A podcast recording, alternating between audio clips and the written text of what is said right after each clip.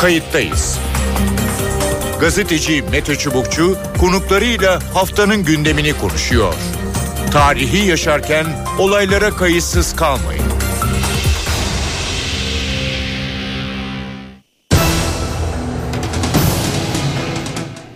İyi günler bir kayıttayız programıyla daha karşınızdayız. Tarihe ışık tutmak ve olan biteni anlamak için önümüzdeki dakikalarda sizlerle birlikte olacağız. Ben Mete Çubukçu, editörümüz Sevan Kazancı. Uluslararası ilişkilerde bu hafta konuştuğumuz başlık Türkiye-Mısır ilişkileri oldu. 2013 yılındaki askeri darbe sonrası kopan bağların onarılması için çalışmalar başladı. İki ülkenin dışişleri temsilcileri Kahire'de iki gün süren görüşmeler yaptı. İstişarelerin olumlu havada ilerlediği diyalog kanalının açık tutulacağı belirtildi. Cumhurbaşkanı Recep Tayyip Erdoğan da bu süreci genişleterek ilerleyeceğiz dedi. Türkiye-Mısır ilişkilerinde sorun yaratan başlıkların neler olduğunu, ilişkilerin eski düzeye dönme ihtimalini ve bunun bölge politikalarına etkilerini konuşacağız. İki konuğumuz olacak. Kayıttayız'ın konu Uluç Özülker. Uluç Özülker emekli büyükelçilerden. Uluç Bey hoş geldiniz programımıza. Hoş buldum efendim. İyi yayınlar. Çok teşekkür ediyorum. Hemen kısa bir soruyla başlayayım. Ee, 2013-2021 8 yıl sonra bir görüşme. Ee, önemli mi bu görüşme? Ne dersiniz? Ee, iki yönden belki bakmak lazım. Eğer e, bir bütün halinde Türkiye'nin dış politikası açısından bakılırsa çok önemli. Çünkü Türkiye'nin e, bundan 5-6 ay evveline kadar sürdürdüğü e, daha çok tehditkar ve aynı zamanda e, komşular başta olmak üzere diğer bütün olması gereken ilişkilerindeki zaaflarla birlikte mütalaa edildiğinde buradan geri dönüş ve yeniden bir e, yapılandırma içine girmenin olumlu karşılanması şarttır diye bakarım. Dolayısıyla bu manada baktığımda muhakkak ki Türkiye'nin bu yaklaşımı, bu açılımı olması gereken şekliyle ve noktaya işi götürmek suretiyle iyi olmuştur. Ama ikinci husus olarak baktığımız zaman e, bu da işin tekniği ve bizatihi e, bu gidişatın e, hangi yönde ve ne şekilde oluşabileceğini de değerlendirmekte yarar var. Şöyle ki e, bizim e, dış politikamızda uzun süre e, dini ön plana çıkararak, duygusallığı ön plana çıkararak Orta Doğu ve Müslüman ülkeler indiğinde çok daha ağırlıklı politikaları ön plana çıkararak ve bu arada e, Mısır'ı da bir noktada bugünkü yönetimini kırarak onu e, ve bir noktada e, karşımıza alıp e, e, ağır ithamlarda falan bulunarak bugünlere kadar geldik. Hı hı. Dolayısıyla e, meselenin bir de manevi yönü var. E, Araplar da, da ben görev de yaptım Libya'da da bütün çevreyi de biliyorum. Araplar da duygusal insanlardır.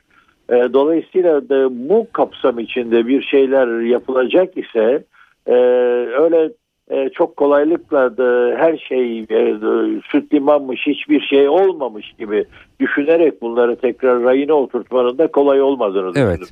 Dolayısıyla bu müzakereler zaten adı üstünde istikşafi olaraktan yani zemin araştırıcı bir görüşme olarak e, ortaya atıldı. Elbette ki çok olumludur ama da bu köprülerin altından çok sular akacak ve e, nerelerde ne yapılması gerektiğini de e, görebilmek için biraz sabretmek gerekir diye düşünüyorum. Evet peki. Ee, kısa kısa rica edeceğim. Ee, sorun başlıkları e, Doğu Akdeniz var e, Libya var. Ne dersiniz? Katılır mısınız? E, belki zaman alacaktır bunları çözüm ama bu iki önemli e, başlık e, iki ülke arasında e, ki e, görüşmelerde herhalde ön plandadır. Ne dersiniz? Ee, kuşkusuz e, Libya e, aslında Türkiye ile Mısır'ın hem karşı karşıya geldiği hem de aynı zamanda Mısır yönünden de büyük önem taşıdığı bir noktadadır. E, Türkiye ile karşı karşıya gelmek e, onlar Hafter'i e, desteklediler. E, buna karşılık biz e, e, meşru olarak kabul edilen Trablus hükümetiyle birlikte hareket ettik. Aslında bizim yaptığımız daha doğruydu çünkü Birleşmiş Milletler Güvenlik Konseyi kararıyla ortaya konulmuş olan statüde hı hı. esas desteklenmesi gereken Trablus hükümetiydi. Buna karşılık Hafter'in e, Birleşik Arap Emirlikleri, e, Kafes ülkeleri diyelim e, genel anlamda, e, Suudi Arabistan ve bu arada tabii Mısır e, ve Hafter e, aynı zamanda CIA'in bir ajanıdır, Amerikan vatandaşıdır. Bunun yanında Rusya'nın burada Wagner güçleriyle devreye girmesi karma karışık e, durumda olan e, statü olarak nereye bağlı olduğu tam bilinmeyen bir hı hı. konumdayken Türkiye'nin müdahalesiyle e, işler en az %50 nispetinde toprak bütünlüğünü sağlayacak şekilde Trablus'un tekrar bu işin üstesinden gelmesini sağlamıştır. Ve burada karşı karşıya geldiğimiz en önemli ülkelerden bir tanesi de Mısır'dır. Evet. Şimdi dolayısıyla e, Mısır'ın bu yönden Türkiye ile bir karşıtlığı var ama mevcut koşullarda iş bir kere çözüm noktasına gelip Cenevre'de ileri adımlar atılmaya Birleşmiş Milletler marifetiyle başlandığı andan itibaren bu ikinci plana iner. Dolayısıyla Mısır'la ciddi bir sorun olmaktan çıkar diye bakılır. İkinci husus e, Mısır yönünden o da çok önemli. Efendim e, Mısır da kendi doğal gazını Avrupa'ya satmak istiyor. Evet. Bu kapsam içinde de dörtlü bir ittifak yaptılar. Yunanistan, Güney Kıbrıs, e, İsrail ve Mısır arasında yapıldı. Ama hala hazırda görüyoruz ki bu dörtlü ittifak çatlamış vaziyette. Hı hı. Ee, İsrail her halükarda e, Antalya toplantısına da davet ettik biliyorsunuz Enerji Bakanı'nı. Hı hı. Onun da zaten açılışları Türkiye üzerinden satsak biz doğal gazımızı çok daha kolay olacak. 200 kilometreyle işi bitireceğiz. 2200 kilometre boru döşer. Buradan çıkar bunlar rantabil ekonomik değildir şeklinde bir yaklaşımı var. Ama aynı şey Mısır için de geçerli. İsrail LNG olarak Mısır üstünden doğal gazını satabilir miyim arayışında müzakere yapıyor. Ama diğer taraftan Libya üzerinden geçebildiği ölçüde doğal gaz boru hattının Malta ve İtalya'ya ulaşılması çok daha kolay olacağı cihetle bu da ayrıca Mısır'a bir avantaj teşkil ediyor. Dolayısıyla Libya'da böyle bir barış e, anlaşmasının yapılması Türkiye'nin de tabii e, birlikte topyekun yapılabilmesi Mısır'ın da lehine olan bir husus olarak ortaya çıkar. Diğer bir hususta e, münasır ekonomik bölge hı hı. itibariyle bakıldığında Türkiye ile iz düşümü olarak baktığımızda Yunanistan'la yapılmış olan ne hukukiliği ne e, temeli ne herhangi bir şekilde savunulabilirliği olmayan bir anlaşmadır. Çünkü Girit ve Rodos üzerinden sanki bir kara bütünlüğü varmış gibi düşünerek yapılmıştır. Ana karadan hareket etmediği ölçüde de hukuki açıdan zayıftır, kabul edilemez.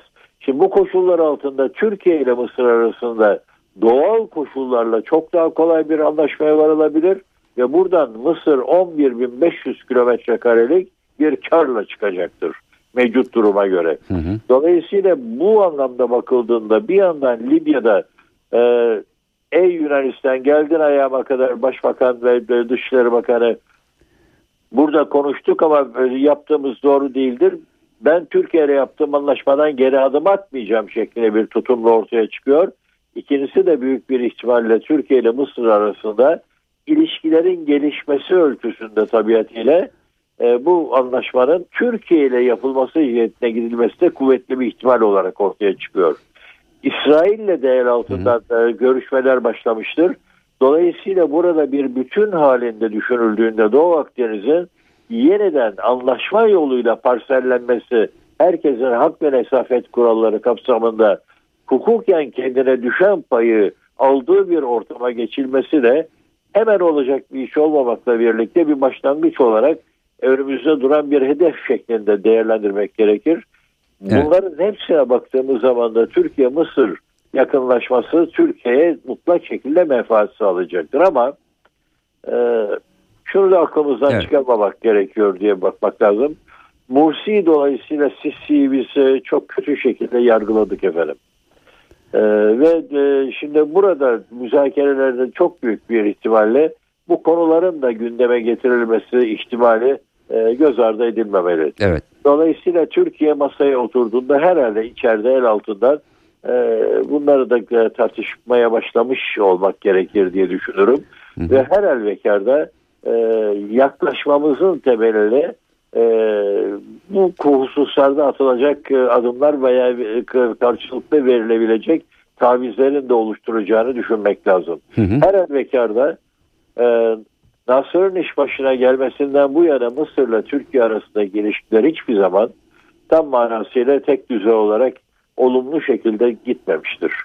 E, Mısır Arap aleminin lideri olarak kendini tanımlar ama Türkiye'yi de bu manada kendine rakip gibi görür ve dolayısıyla e, hiçbir zaman da hep inişli çıkışlı bir ilişki evet. modeli üzerine gittik.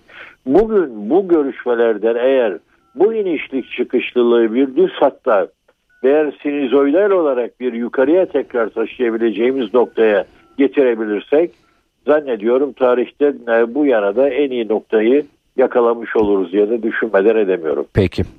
Ee, Uluç Özürkel çok teşekkür ediyorum ee, programımıza katıldığınız ve yorumlarınız e, için sağ olun. Teşekkür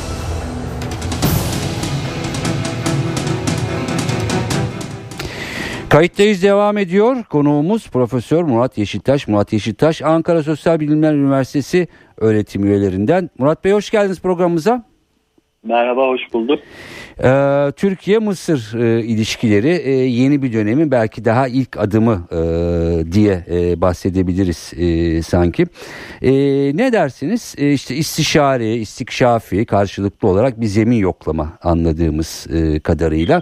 E, masada e, neler konuşulmuş olabilir ya da en azından hani hangi sorunlar, e, sorun başlıkları tespit edilmiş olabilir karşılıklı olarak? Ne dersiniz?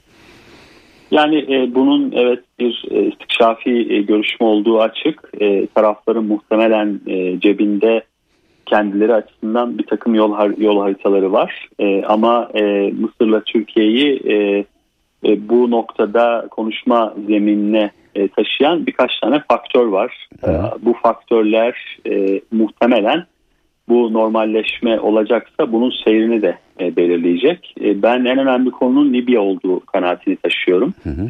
Muhtemelen e, ikili ilişkiler e, noktasında Libya'nın iki taraf açısından da olgunlaşmış bir tarafı var. Özellikle e, ulusal birlik hükümetinin e, kurulmasının ardından e, bir yol haritası e, oluşmuş durumda Libya'da. E, bu yol haritasının e, nihai amacı tabii ki e, yıl sonunda Libya'da seçimleri gerçekleştirmek. Ama e, iki tarafta e, Mısır ve Türkiye'nin Libya'da ne kadar önemli bir rol oynayabileceğinin farkında. Özellikle ulusal birlik hükümetinin kurulmasından sonra e, Mısır'ın e, beklentisi iki noktada aslında e, ortaya çıkmıştı. Bir tanesi Libya'nın Mısır için bir güvenlik problemi olmaması gerektiği özellikle e, Doğu bölgesinin istikrara kavuşturulması e, Mısır'ın Sina bölgesi için ve Libya sınırı için son derece önemli gözüküyor. Ki Türkiye'de son dönemde yaptığı açıklamalarda e, Libya e, bağlamında Mısır'ın güvenlik kaygılarını anladığına yönelik bazı işaretler vermişti. Öte yandan ekonomik tabi çıkarlar söz konusu. Mısır açısından ciddi bir nüfusun Libya'da çalıştığını e, biliyoruz. Bu bakımdan e, Mısır'ın Libya'daki ekonomik çıkarlarının da e, Türkiye tarafından e, kabul görmesi, anlayışla karşılanması ki bu çok normal. E, e, dolayısıyla Libya'nın e, önemli bir e, dosya olduğu kanaatini taşıyorum. E, bu bakımdan e, ilişkileri normalleşme noktasında hızlandıracak veya kolaylaştıracak bir faktör olabilir. Tabii ki ikili düzeyde bazı anlaşmazlıkların olduğunu biliyoruz. Yani. Mısır e, medyasına baktığımızda biraz abartılı bir içerik e, olduğunu görüyorum ben. Nasıl? Bu içerik Hı-hı. yani şöyle ki e, Türkiye'ye yönelik bazı şartların e, sunulduğu e, bu normalleşmeye başlamak için özellikle e, işte Doğu Akdeniz'deki Libya ile Türkiye arasında yapılan anlaşmanın sona erdirilmesi, e, Türkiye'nin e, oradaki güçlerini çekmesi e, gibi hatta bazı abartılı e, yorumlara bakılırsa e, Mısır'ın Suriye konusunda da e, Türkiye'ye bazı şartlar koştuğunu söyleyenler var. Ama sanmıyorum bu kadar e, geniş bir başlık olduğunu. Öncelikle ikili normalleşme nasıl olacak? E, burada e, taraflar jeopolitik meselelere daha çok bakıyorlar. Yine anlayabildiğim kadarıyla e, Mısır'da e, Birleşik Arap Emirlikleri'nin e, özellikle Libya siyasetinde Mısır'ı kullanmak suretiyle etkili olması gibi bir meselenin giderek değiştirdiğini, karakter değiştirdiğini görüyoruz. Yani Mısır daha özel bir politika e, Birleşik Arap Emirlikleri'nden e, uzak özel bir politika uygulamaya çalışıyor. İşte burada da e, Türkiye'nin önemi devreye giriyor. Mısır meseleye biraz e, bu yönden bakıyor.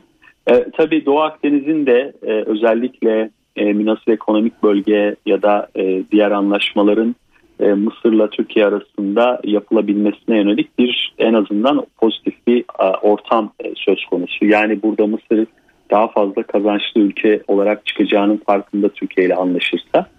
Dolayısıyla e, yakınlaşma konusunda bu ilk adım bence. Hı hı. Yine bu evet. yakınlaşma kademeli olacağı benziyor. Belki e, ilk etapta büyükelçilerliklerin yeniden atanmasıyla ilgili bir süreç karşımızda olabilir. Daha sonrasında Dışişleri Bakanlarının bir araya gelmesi, belki üçüncü bir ülkede e, bir araya gelmesi söz konusu olabilir. Kademeli gidecek e, bu normalleşme. Hızlı bir e, bence gelişme e, söz konusu olmayacak. E, burada tabii e, Mısır'daki iç siyasi atmosferi de e, hesaba katmak lazım. Türkiye o bakımdan daha rahat gözüküyor. E, yani Türkiye'nin Mısır'la normalleşmesinin Hı getireceği bir takım iç siyasi implikasyonlar Mısır'dakine göre daha az bence. Yani buradaki başka sebeplerden dolayı. Eğer içeride de e, bir takım yumuşama olursa e, Mısır'da e, normalleşme için e, daha net ve somut adımlar atılabilir. Peki. Ee, günlerde. Peki ne, neden e, önemli? Yani Türkiye-Mısır ilişkilerinin yeniden e, normalleşmesi e, yani hem iki ülke arasında hem bölge açısından önemli midir? Bence önemli çünkü bölgede e, artık bütün aktörlerin e, öyle ya da böyle e, dış politikalarında bir sınıra geldiğini görüyoruz. Yani e, her aktör için bu farklı şekilde ortaya çıkıyor. Yani Suudi Arabistan, İran, İsrail, Mısır, e, bütün aktörler artık yapabileceklerinin bölgesel ölçekte belli noktalarda sınırına geldiler. E, eğer bu sınır e, aşılırsa yani daha da e, kötüye gidebilir bölgedeki jeopolitik gelişmeler ve e, çatışma noktasındaki yaşanan stres daha da artabilir ve bu e, önü anılamayan bir takım çatışmaları beraberinde getirebilir. Dolayısıyla bütün bölgede e, jeopolitik bir yumuşama havası e, olduğunu ben görüyorum. Bu da tabii ki Mısır Türkiye ve Türkiye diğer aktörlerle olan ilişkilerde e, ortaya çıkıyor, yansıyacak gibi gözüküyor. E, öte yandan E, tabii ki e, özellikle e, Libya gibi, Suriye gibi konularda e, bölgesel yumuşamanın getireceği bir takım e, avantajlar olacaktır. Çözüme daha fazla yaklaşma e, konusunda. Amerika yönetiminin değişmesi, yeni bölge politikasının ne olacağının da belirsiz olması aktörlere bir tür zaman e, vermiş durumda kendi pozisyonlarını yeniden konsolide etmeleri konusunda. E, burada tabii İran meselesi ön plana çıkıyor. Doğrudan belki evet. Türkiye ile Mısır meselesi ne uygulanamaz. E, onun için belki bir gerekçe olamaz ama e, İran anlaşmasına dair Amerika'nın ne tür bir e, plan ortaya koyacağı bence çok çok önemli hale geldi. O yüzden de e, bu bu bütün e, Amerikan yönetiminin bölgeye yönelik yaklaşımındaki değişiklik aktörleri e, bir araya getirmeyi aslında hı hı. sağladı. Bunun üzerinden sanırım artık gidecekler. Yeni bir bölgesel sanki denklem kuruluyor. Belki bu kadar da iddialı analiz yapmak doğru olmayabilir ama hı hı. yeni bir bölgesel sürece doğru giriyoruz. Giriyor, yani evet. ve, bu burada bir tür çatışmasızlık, e, normalleşme, yumuşama adına ne derseniz deyin e, bütün aktörler almak zorunda hissediyor. Evet. Çünkü var olan e, politikaların e, şu anda kimseye getirdiği e, bir şey yok. Burada şunu da altını çizmem lazım tabii. Hı hı. İhvan konusu çok fazla ön plana çıkartılıyor.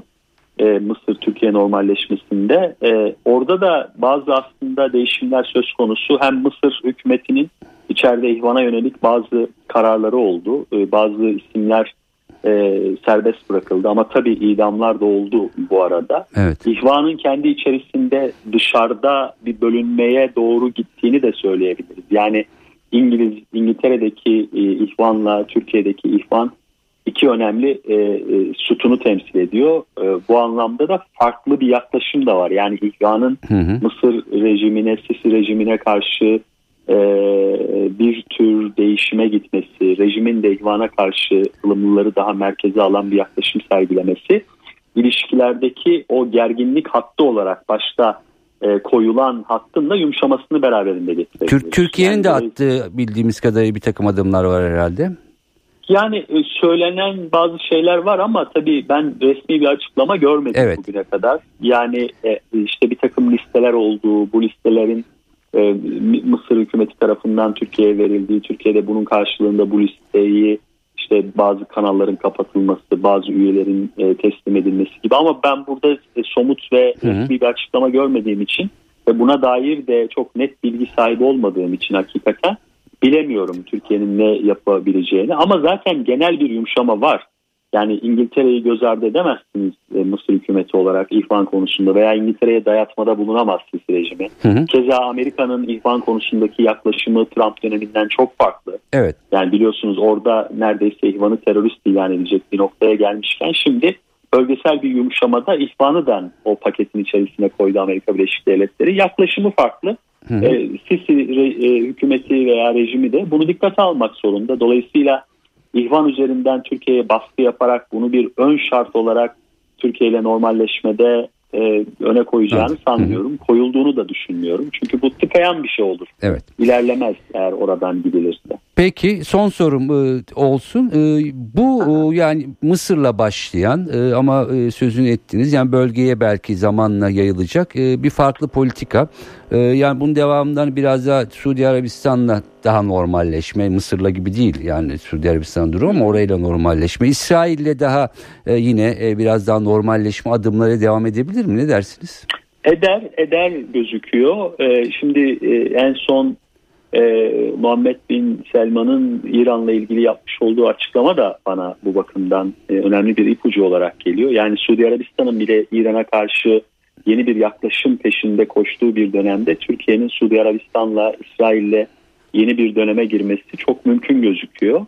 E, zaten e, Suudi Arabistan da bunun farkında. E, onun da gerçekten limitleri söz konusu oldu. Hem Amerikan yönetimi hem e, Yemen meselesi. E, tabii İsrail çok önemli e, ki Netanyahu'nun hükümeti kuram kurmada başarısız olması ve e, ikinci e, en fazla oyalana artık hükümetin kurulması noktasında bir görev verilmiş olması İsrail'de de bazı şeylerin değişebileceğini bir tür yeni sayfa açmak için yeni bir gerekçenin oluşması söz konusu. İşte biliyorsunuz Enerji Bakanı'nın Türkiye'deki enerji zirvesine davet edilmiş evet. olması da bence bu anlamda bir e, ön e, adım gibi de anlaşılabilir. Yani dediğim gibi biraz kademeli bir normalleşme bütün aktörler evet. açısından e, gerçekleşecek gibi gözüküyor önümüzdeki süreçte. Peki. Murat Yeşiltaş çok teşekkür ediyorum e, katıldığınız programımıza ve e, yorumlarınız için. İyi yayınlar diliyorum. Sağ Evet efendim e, kayıttayız da Türkiye-Mısır ilişkilerinin e, ilk adımından e, başladık. E, bir e, bölge turu yaptık. Bundan sonra e, ne olabilir diye e, Profesör Murat Yeşiltaş ve emekli büyükelçilerden Uluç Özülker ile e, belli ki ilerleyen dönemlerde hem Türkiye-Mısır ilişkileri hem de farklı ülkelerle daha yeni bir döneme giriliyor gibi görülüyor.